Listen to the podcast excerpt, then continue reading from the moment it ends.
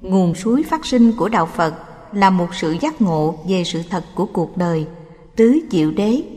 Vì vậy, đạo phật có tính cách vượt lên trên cuộc đời. Sự vượt lên ở đây là một kết quả tất nhiên của giác ngộ. Vì mọi giác ngộ đều đưa tới một sự thức tỉnh và giải phóng. Con người giác ngộ không còn là con người bị sai sử và chìm đắm trong cuộc đời nữa. Con người giác ngộ là con người tự do vượt ra khỏi những tối tâm quên lãng và phó mặc của cuộc đời. Nhưng vượt lên trên cuộc đời không có nghĩa là phủ nhận cuộc đời, ghét bỏ cuộc đời. Nếu chỉ có một sự ghét bỏ, xa lánh, trốn chạy thì chưa có thể gọi là vượt lên. Đó chỉ là một sự chán nản hoặc khiếp sợ. Vượt lên ở đây bao hàm một ý chí khỏe mạnh, một ý thức giải thoát, một thái độ kinh thường, khổ đau và được trang bị đầy đủ những bản lĩnh ấy rồi, con người giác ngộ đi vào cuộc đời với tất cả can đảm và thiện chí để chuyển hóa cuộc đời. Những con người giác ngộ đi vào cuộc đời bao giờ cũng đem theo tâm niệm giải thoát, không tham đắm, không cố chấp. Có như thế, ta mới thấy được tính chất của sự vượt lên trong thái độ dấn thân vào cuộc đời của những con người giác ngộ. Tính chất vô trước của hành động là một bằng chứng cụ thể chứng minh cho sự hiện hữu của giác ngộ. Vô trước có nghĩa là không bị dính vào. Cố nhiên, con người giác ngộ sẽ không những không bị dính vào tham vọng, quyền hành và lợi danh, mà còn không bị dính vào những cố chấp, có tính cách tri thức, như quan điểm và sự phân biệt nhân ngã nữa. Đó là thái độ tự do, vô tâm, vô trú của các bậc bồ tát mà kinh kim cương bát nhã đã diễn tả trong rất nhiều đoạn. Bàn luận đến đề tài đem đạo phật đi vào cuộc đời, chúng ta phải ý thức được những điểm trên của giáo lý, tức là các nguyên lý vượt lên, dấn thân và vô trước. Thì mới có thể tránh khỏi được những sai lạc căn bản. Ngay cái mệnh đề đạo phật đi vào cuộc đời cũng đã không được ổn thỏa. Bởi vì phân tích nó, ta sẽ có cảm tưởng đạo phật là một cái gì đang ở bên ngoài cuộc đời. Và vì vậy, cần phải đem nó đi vào trong cuộc đời. Sự thật thì không phải như vậy. Đạo phật đã được phát sinh từ trong lòng của cuộc đời, đã được nuôi dưỡng bởi cuộc đời và đang tồn tại vì cuộc đời. Nếu đạo phật đã có mặt trong cuộc đời rồi, vậy thì cần phải đem nó đi vào cuộc đời làm gì nữa? Tuy nhiên, nếu ta quan niệm đạo phật như những nguyên lý của sự giác ngộ cần được thể hiện trong cuộc đời, thì ta sẽ thấy rằng có những lúc vì khả năng thể hiện thiếu kém, ta đã không đích thực làm hiển lộ được đạo phật trong cuộc đời, trong sự sống. Và như thế thực chất của đạo phật vắng mặt mà chỉ có một số những hình thái khô chết của đạo phật là hiện hữu. Nếu không có thực chất, thì những hình thái kia như kinh điển, giáo đường, nghi lễ đều là những hình thái khô chết chính đức phật và các vị tổ sư thiền tông đã nhắc nhiều đến điều đó. Vì vậy cho nên đem đạo phật đi vào cuộc đời có nghĩa là thể hiện những nguyên lý đạo phật trong sự sống, thể hiện bằng những phương thức phù hợp với thực trạng của cuộc đời để biến cải cuộc đời theo chiều hướng thiện mỹ.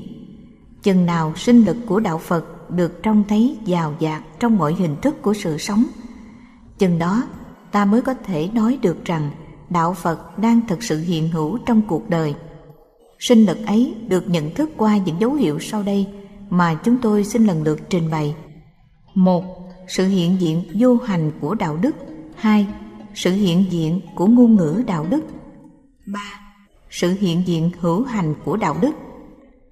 Một, sự hiện diện vô hành của đạo đức. Tức là bản chất của tự thân đạo đức, là nguồn suối của mọi hình thái đạo đức chữ vô hành ở đây, tức là không có hình thái của sự hành động. Kinh tứ thập nhị chương, cuốn kinh đầu tiên bằng chữ sanskrit, được dịch ra chữ hán, có một đoạn nói về điều ấy. Ngã pháp hành vô hành hạnh, tu vô tu tu. Câu kinh này, ngoài ý niệm vô trước, về nhận thức và về hành động, còn mang ý nghĩa của sự vô hành của đạo đức sự hiện diện của đạo đức vô hành là một dòng suối an lạc và màu nhiệm tuôn chảy vào con người và vào sự sống. Tuôn chảy một cách hồn nhiên và giản dị như sự hiện diện của ánh sáng trong không gian. Dòng suối ấy được khơi mở do công trình thực hiện tâm linh của người hành giả trên con đường tu chứng. Ai cũng biết rằng, tam tạng giáo điển của phật giáo không có giá trị như những lời tuyên bố về chân lý mà chỉ có giá trị như những kinh nghiệm và những phương pháp hướng dẫn công cuộc thực nghiệm tâm linh để người hành giả chứng được chân lý. Chứng ở đây không có nghĩa là một sự nhận thức bằng suy luận, mà là một sự tiếp xúc thẳng với bản thân thực tại, một sự thể nhập thực tại không cần đến khí cụ tri thức suy luận. Được hướng dẫn bởi kinh nghiệm và bởi những phương châm diễn bày trong giáo lý người hành giả cố quyết thâm nhập, không phải bằng trí tuệ hay tình cảm của mình, vào thế giới của những nguyên lý sinh động của thực tại. Công phu ấy có khi kéo dài nhiều năm, nhiều chục năm, và kết quả nhiều hay ít sẽ là tùy theo khả năng và sự quyết chí. Một khi tiếp xúc thẳng được với bản thân của thực tại, có khi gọi là chân như, có khi gọi là thực tính, có khi gọi là như lai tạng tính thì tự nhiên có một sự chuyển đổi đột ngột nơi con người của kẻ hành giả. Con người hành giả trở nên một quá thân của đạo đức, một bông hoa của trí tuệ giác ngộ, và mọi hành động của hành giả tự nhiên phù hợp với nguyên lý của đạo đức. Lúc ấy, ở nơi con người đạt đạo, không có gì mà không phải là đạo. Ngồi yên không làm gì hết cũng là đạo. Sự hiện diện của những con người như thế tức là sự hiện diện vô hành của đạo đức. Sự hiện diện của một con người như thế có thể làm cho núi rừng xanh hơn, có thể làm cho dòng sông trong hơn.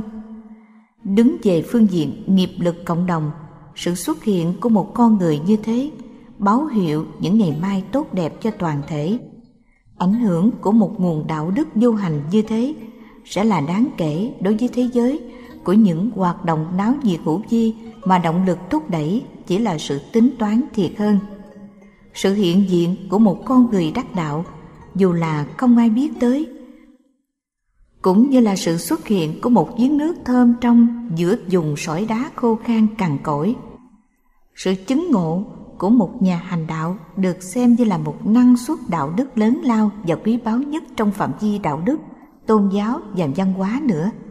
Người đạt đạo có thể không giảng dạy, không giết lách không khuyên can, không tổ chức, không cày bừa, nhưng vẫn đóng góp cho nhân loại những gì quý giá nhất, hiếm có nhất mà một xã hội ta không thể thiếu được. Nhà thống kê kinh tế học không thấy được yếu tố quan trọng đó của sản xuất. Làm thế nào mà biết được rằng bao nhiêu phần trăm của một hạt lúa là do công trình của một câu ca dao? Ta hãy lấy ví dụ một đám đông đang hốt quản trước tai biến và sự đóng góp của một con người giữ được trầm tĩnh. Nhờ sự trầm tĩnh của một người mà đám đông bớt hoảng sợ và do đó còn đủ sáng suốt tìm ra phương pháp thoát khỏi tai biến. Hoặc sự có mặt của một người bạn đức hạnh trong cuộc xung đột gia đình. Người cha ấy, người bạn ấy tuy chỉ ngồi yên, không làm gì cả, nhưng sự có mặt của họ có thể tránh được cho gia đình cảnh xung đột chắc chắn có thể xảy ra nếu họ vắng mặt. Đạo đức vô hành tuy không hành, nhưng quả thực là đã hành một cách rất có hiệu quả. Đọc đạo đức kinh, ta chỉ có thể thấy được cái vỏ khô cứng của lão học, nhưng nếu sống một giờ bên cạnh lão tử, chắc chắn là ta thấy được cái bản thân của lão học. Đọc nhiều về thiền học, sao cho bằng được nhìn cặp mắt của một vị thiền sư hay nghe được tiếng cười của người?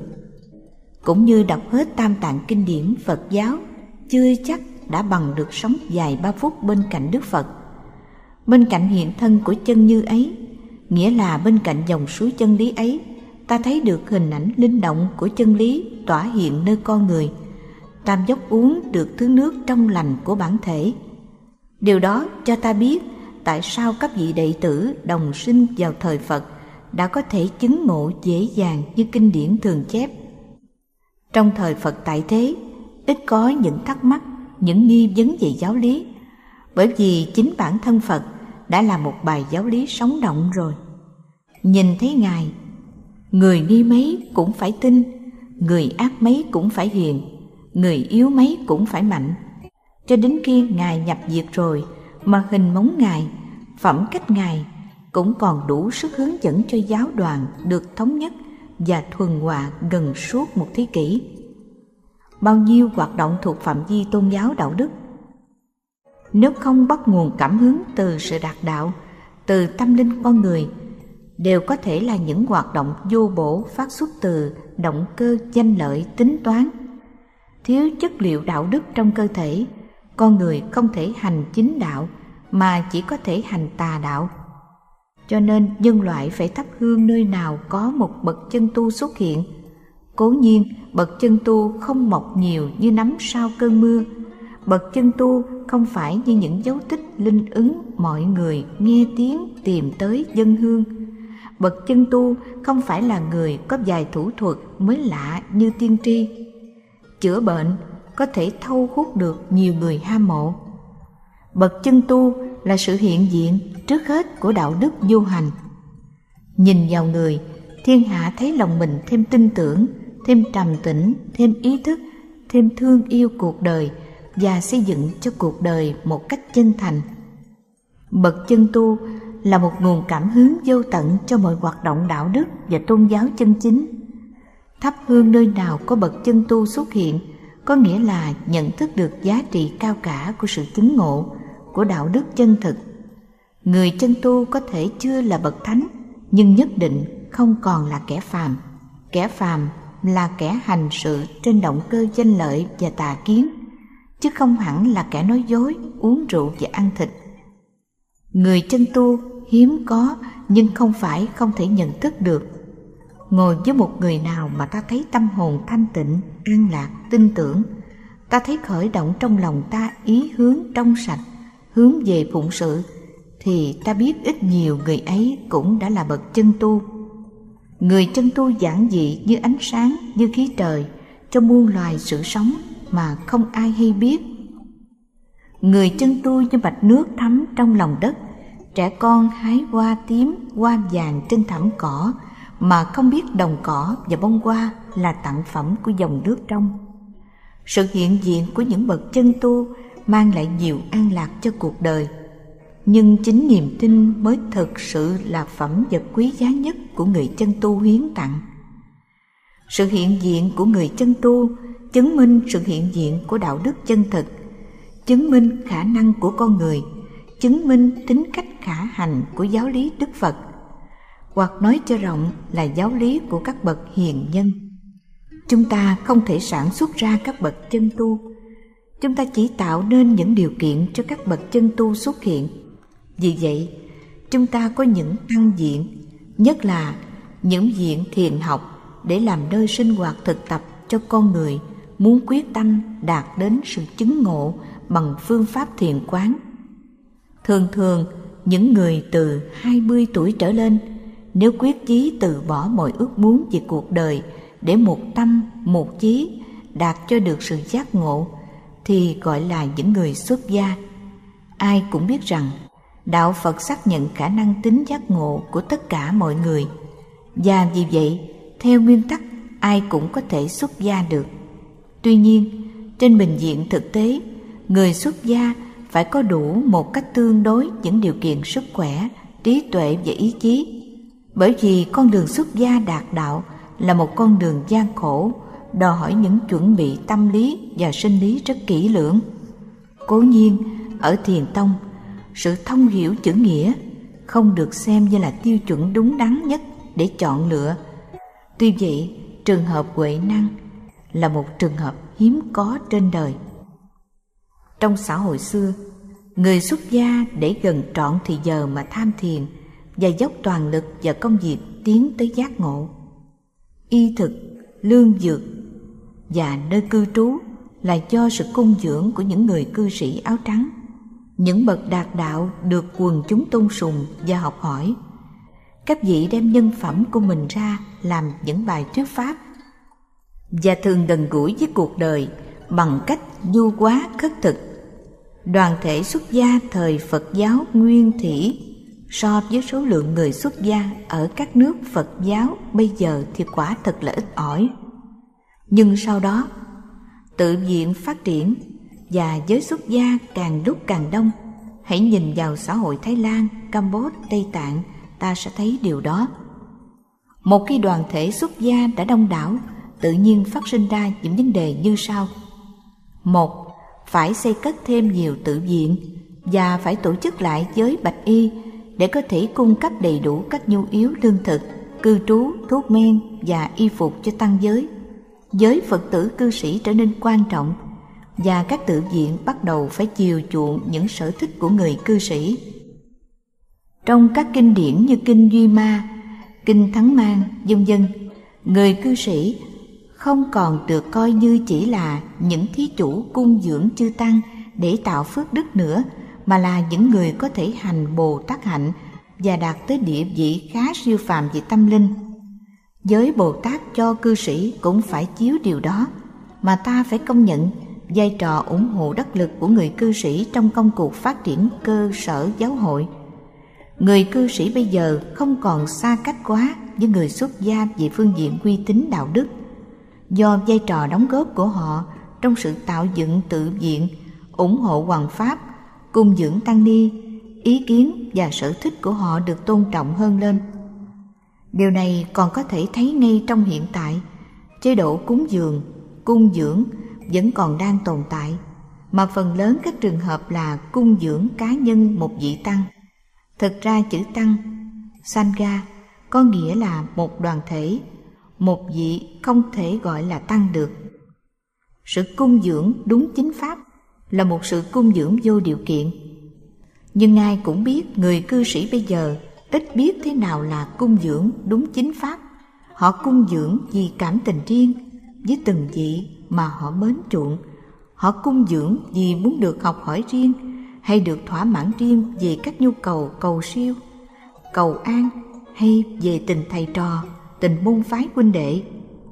Những bậc chân tu không chịu các điều kiện ấy thì lại hay bị quên lãng và thiếu điều kiện để tiến tu sức khỏe thiếu kém họ có thể bỏ cuộc nửa chừng còn những vị chiều theo sở thích của người áo trắng thì lại không có tự do và thì giờ để thực hiện chí nguyện buổi ban đầu.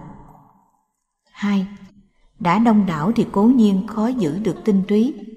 Thế rồi xuất hiện những vị hình đồng xuất gia mà tâm niệm chưa xuất gia, cùng với nhu cầu tín ngưỡng, chứ không phải nhu cầu đạo đức, càng ngày càng tăng của quần chúng, nhu cầu cầu an, cầu siêu, đám ma, đám chay, vân vân một số lớn những người xuất gia trở nên những nhà chuyên môn về tụng niệm, cầu nguyện.